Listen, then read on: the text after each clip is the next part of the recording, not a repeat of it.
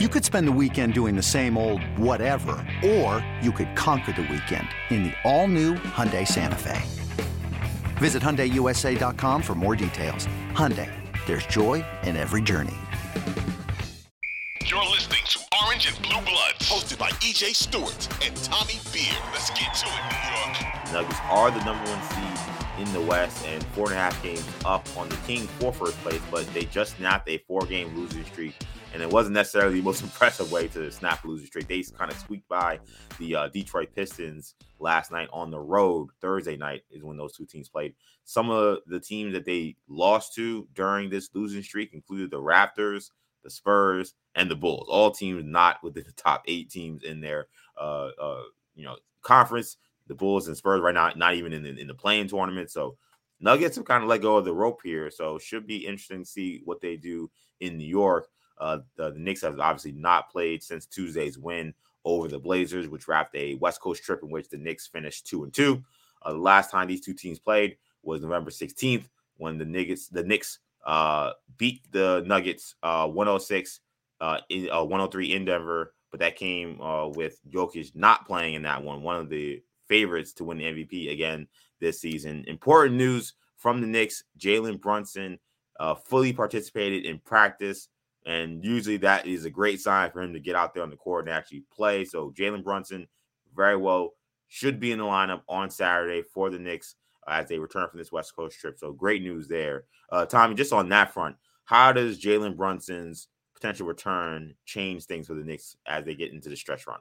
Well, yeah, just just to clarify. So uh, Tibbs said he uh, um, Brunson participated in practice fully, went through everything the team did but they are listing him as questionable and they're waiting to see how he responds mm-hmm. to Friday's practice before making any firm right. decision Saturday.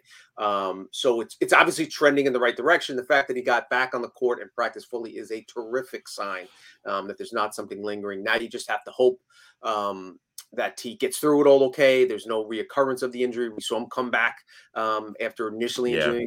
playing a half, and then then having to go back out for another three games. Um, so it'll be interesting to see what Tibbs has to say pre-game um, Saturday, one o'clock start. By the way, for you guys, uh, just keep in mind uh, afternoon start. Um, I wouldn't be shocked even if he tells them he feels great and close to 100%. Even if they keep him out for another game, um, they don't play again till Monday. Um, you know, it, it, wouldn't stun me. Um, again, um, you know that that's something that, um, and I wrote about it Thursday. Is I think one of the prior they the Knicks and Tibbs should prioritize kind of scaling down the minutes for Randle Brunson, some of the some of the other starters. Um, in terms of total minutes played, the Knicks have five of the top 40 players in terms of total minutes. Um, you know, we've talked about Grimes. He has played less than a thousand minutes each of his three college seasons, less than 700 minutes last season. He's up over 1750 this year. Um, Randle, we know, leads the league in minutes, leads the league in minutes for the past four seasons combined. Um, Brunson coming back from an injury. Um, all that said, I would prefer um, even if Brunson does return, certainly ease him back into the into back into the mix. And even after he plays a few games from now until the end of the regular season, I believe there's 11 games left, about three weeks left of the regular season. I'd prefer, ideally, I think you know Brunson should be around the 30 minute mark. Um, expand the rotation from nine to 10. Get mm. McBride mm. his, his 10, 12, 14 minutes a night. Um, scale uh, Randle back from 35 to say 32 minutes. Give those you know extra three or four minutes to Obi, um, who's playing well and, and kind of excelling alongside um, uh, Josh Hart and and I Hart. Uh, he's getting a lot of buckets in transition. That they, they seem to be forming a nice little chemistry. Yep. Um, you know, maybe limit uh, Grimes's you know playing time a bit. Um, so those are things I think they should keep in big picture um, and, and related directly to to Brunson, even if and when he's cleared fully and returns to action. I'd like to see some minutes scaled back a little bit. Yeah, actually, I think it's an interesting point about expanding to 10 because one of the things we didn't get to, though it was on our rundown on the last episode, was, you know, should they expand to 10? Did, did McBride, you know, earn his way back into the rotation? I mean, he plays been playing so well. And, you know, you're at this point in the season where you are trying to keep guys fresh. I do think it, it is something that Knicks should definitely consider especially if uh, you know McBride's to continue to keep shooting the ball the way they are. Knicks are in a little bit of weird position because of the standings, which we'll get to in a moment because everything is so tight. I do think when it comes to this game, uh, having Brunson is going to be huge because you got a, a, big matchup with the Nuggets, and we know how uh, explosive Jamal Murray can be on the opposite end, their point guard. We know how explosive the Nuggets offense can be with with a Jokic and and Porter and and Murray. So uh, the Knicks can use all of the guys they can throw out there to match the offensive output of the Denver Nuggets. So Brunson uh, being able to fully participate is great news. Let's hope he can go out there, but let's hope he can go out there and not re-injure himself. You know, you don't want what happened in Sacramento where he goes out there has a spectacular first half, even though he re-aggravates the foot injury and then he has to sit out for another week. Like that's not ideal. So hopefully Brunson uh, responds well to this practice. He can go out there and play and not have any issues moving forward. Um, we mentioned the matchup with you know, I mentioned matchup with, with Brunson and Murray potentially. We talk a lot about Mitchell Robinson. I mean, this is going to be a big game for him to kind of uh, maybe have a big bounce back because he is going to have everything he wants and more coming from Nikola Jokic, um, one of the favorites to win the MVP this season, the two-time reigning MVP. That is going to be crucial. Uh, Mitch can't get in foul trouble. Mitch has to be able to stay on the court, um, and he's going to have to, uh, you know, just keep Jokic at his average. You know, that's usually what you want to do. You don't want these guys going for, you know, 30, 20, and 20. These are the kind of games that Jokic is capable of. You know, he averages a triple double. You know he's going to get his numbers, but, you know, keep it to his average. I think that gives Knicks a good chance to win. So, um, obviously, Mitchell's a big, important piece in this game. Of course, Isaiah Hartenstein will also be an important piece as well because he'll get plenty of time on Jokic as well. And I wonder if Sims might get a few minutes too if Jokic gets those guys in foul trouble, especially in foul trouble. Yeah, you know. Um, but yeah, as far as Jokic, I'm interested to see. Um, I'm assuming he'll play Saturday, but they do. That is the front end of a front end of a back to back for the Nuggets. Um, they also mm, play in Brooklyn on Sunday. Um, again, I assume that he'll play both those games. He's not a guy that sits out back backs to back, back to backs regularly, but they do have a sizable lead out west. On the flip side, they've been playing terribly of late.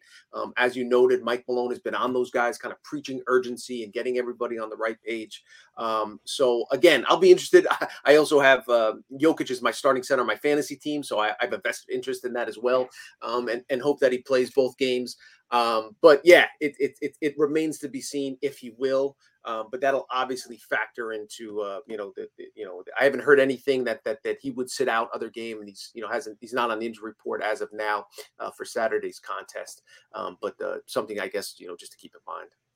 And it's funny when you mention the back-to-back situation with Jokic. I think what we've seen now in the NBA and it's kind of a detriment to the Knicks is that if teams come to the city and have a back-to-back typically is that Nets game that's out. Yep. Uh, these players want to play at Madison Square Garden. I think the NBA wants these guys to play yep.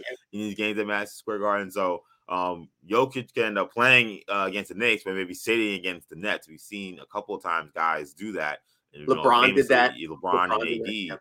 Uh, I think AD also did. Uh, yep, yep, yep. Yeah, yeah. Both of them guys did not play in the Brooklyn game. Played in the Knicks game, and we've seen that a couple of times uh, this season and recent seasons. So uh, yeah, that is an important note because Denver does have a pretty sizable lead and they haven't played that great. And They looked a little ragged, so maybe there will be guys sitting, but you know, odds are they'll definitely uh, go to that Nets game. Well, uh, we we haven't talked a lot about Nikola Jokic. You know, we started this podcast after that Knicks game uh, where they played against Denver. It actually, was not too shortly uh, after that that we actually did start this podcast. Knicks ended up going like a nine game, eight game losing streak right after right as they won after they won that game. Um, and that's when we end up starting this pod. What do you think of Jokic's candidacy for MVP? There's been a lot of controversy around it, quite frankly. A lot of people upset that he he could be a, three-time MVP. There are, of course, uh, other really great candidates. Yeah, Joe uh, Joel had a great season. Um, Giannis continues to have another dominant season, but Jokic is right there. I mean, do you feel like if he won, it will be legitimate in your eyes? Definitely. Listen, I, I, I'm always remain stunned by people who, discredit Jokic. Because um, if you watch this guy play, listen, he's not as flashy, not as exciting as some other players. I get that. Um, you know, you talk about social media presence, he has none. Um, you know, bland kind of personality um, off the floor. But in terms of vision, I mean, the guy is a ge- literal genius. Um, one of the pe- best, probably the best passer on the planet, um, and and one of the best passing big men I've ever seen in my lifetime. you know, controls the game. you know, just in in, such a dominant fashion on the offensive end, is a better defender than people give him credit for. Um, his defensive metrics are always exceed kind of the eye test. Um, but uh, you know, listen, I understand there's voter fatigue. Um, you know, having a guy, you know, just to become just the third player in NBA history to win three consecutive MVPs, you don't think it'd be a guy like Jokic. Um, but I don't know if that's a reason not to vote for him. You know, all you have to do is be the best player. Um, you know, the, the or should I more importantly, the most valuable player in the sport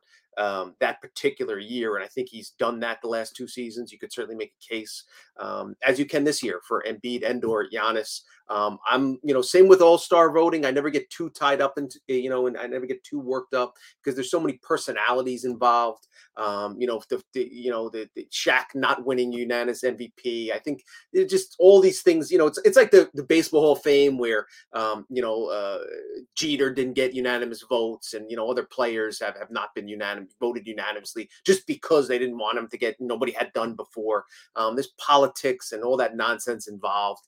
Um, so I try not, I try to kind of ignore the discourse. Um, and to his credit, Jokic, I think, has done the same.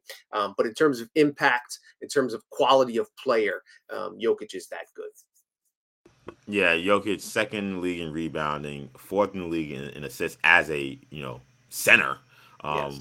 Up there among the, the highest field goal percentages in the NBA. I mean, Jokic is a, a stud, and I think a lot of the a lot of the, the, the backlash to Jokic potentially getting third MVP is the fact that there hasn't been a championship run for the Denver Nuggets. Mm-hmm. Um, I think it is the fact that there this is a guy that I think just a lot of people don't watch. I don't think the Nuggets are a team that uh, a lot of people really uh, clamor to see. Though I think if you you know sit down and watch them, they're actually a really fun team to watch. I mean, they play a beautiful brand of basketball, and, and Jokic, the way he's able to just dissect the defense is uh, surgical.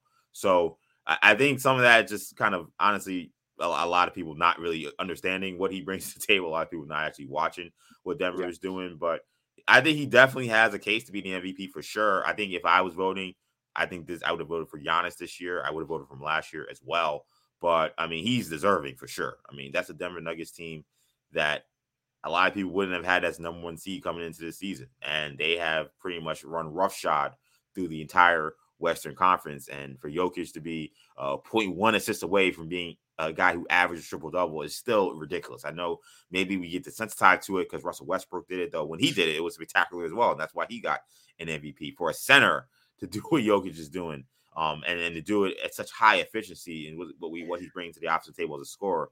I mean, he's he's an absolute killer. And and, and if he's an MVP and he's the third one in a row, I, I would have no problem with it. Uh, totally, and I, the, the, and just the, the fact of what does MVP mean? You know, because to right. me, Giannis is the best player on the planet. He was the best right. player on the planet last year. He was the best player on the planet the year before.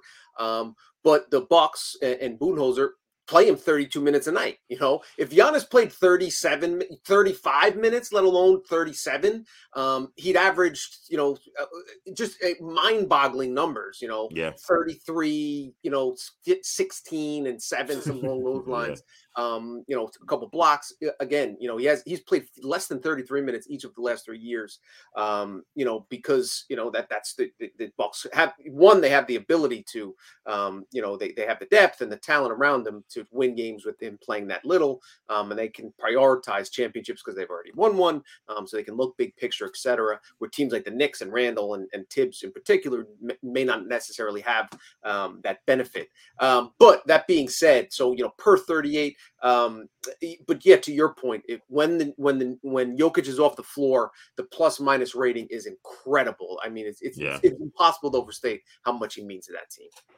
Yeah, and I think that that's what we have to keep in mind. That one is a most valuable player award, and two that it is a uh, regular season award. So yes, this yes, yeah, concept yeah. of oh, you didn't win a championship, or what they gonna do in the playoffs? Uh, quite frankly, that's irrelevant. Exactly. Um, we are judging guys based on how the regular season has gone. And look, I think that Joel Embiid and Giannis have great cases for MVP. Joel Embiid's leading the league in scoring. His yep. last five games, he's been on a tear 36, 34, 39, 39, and 42.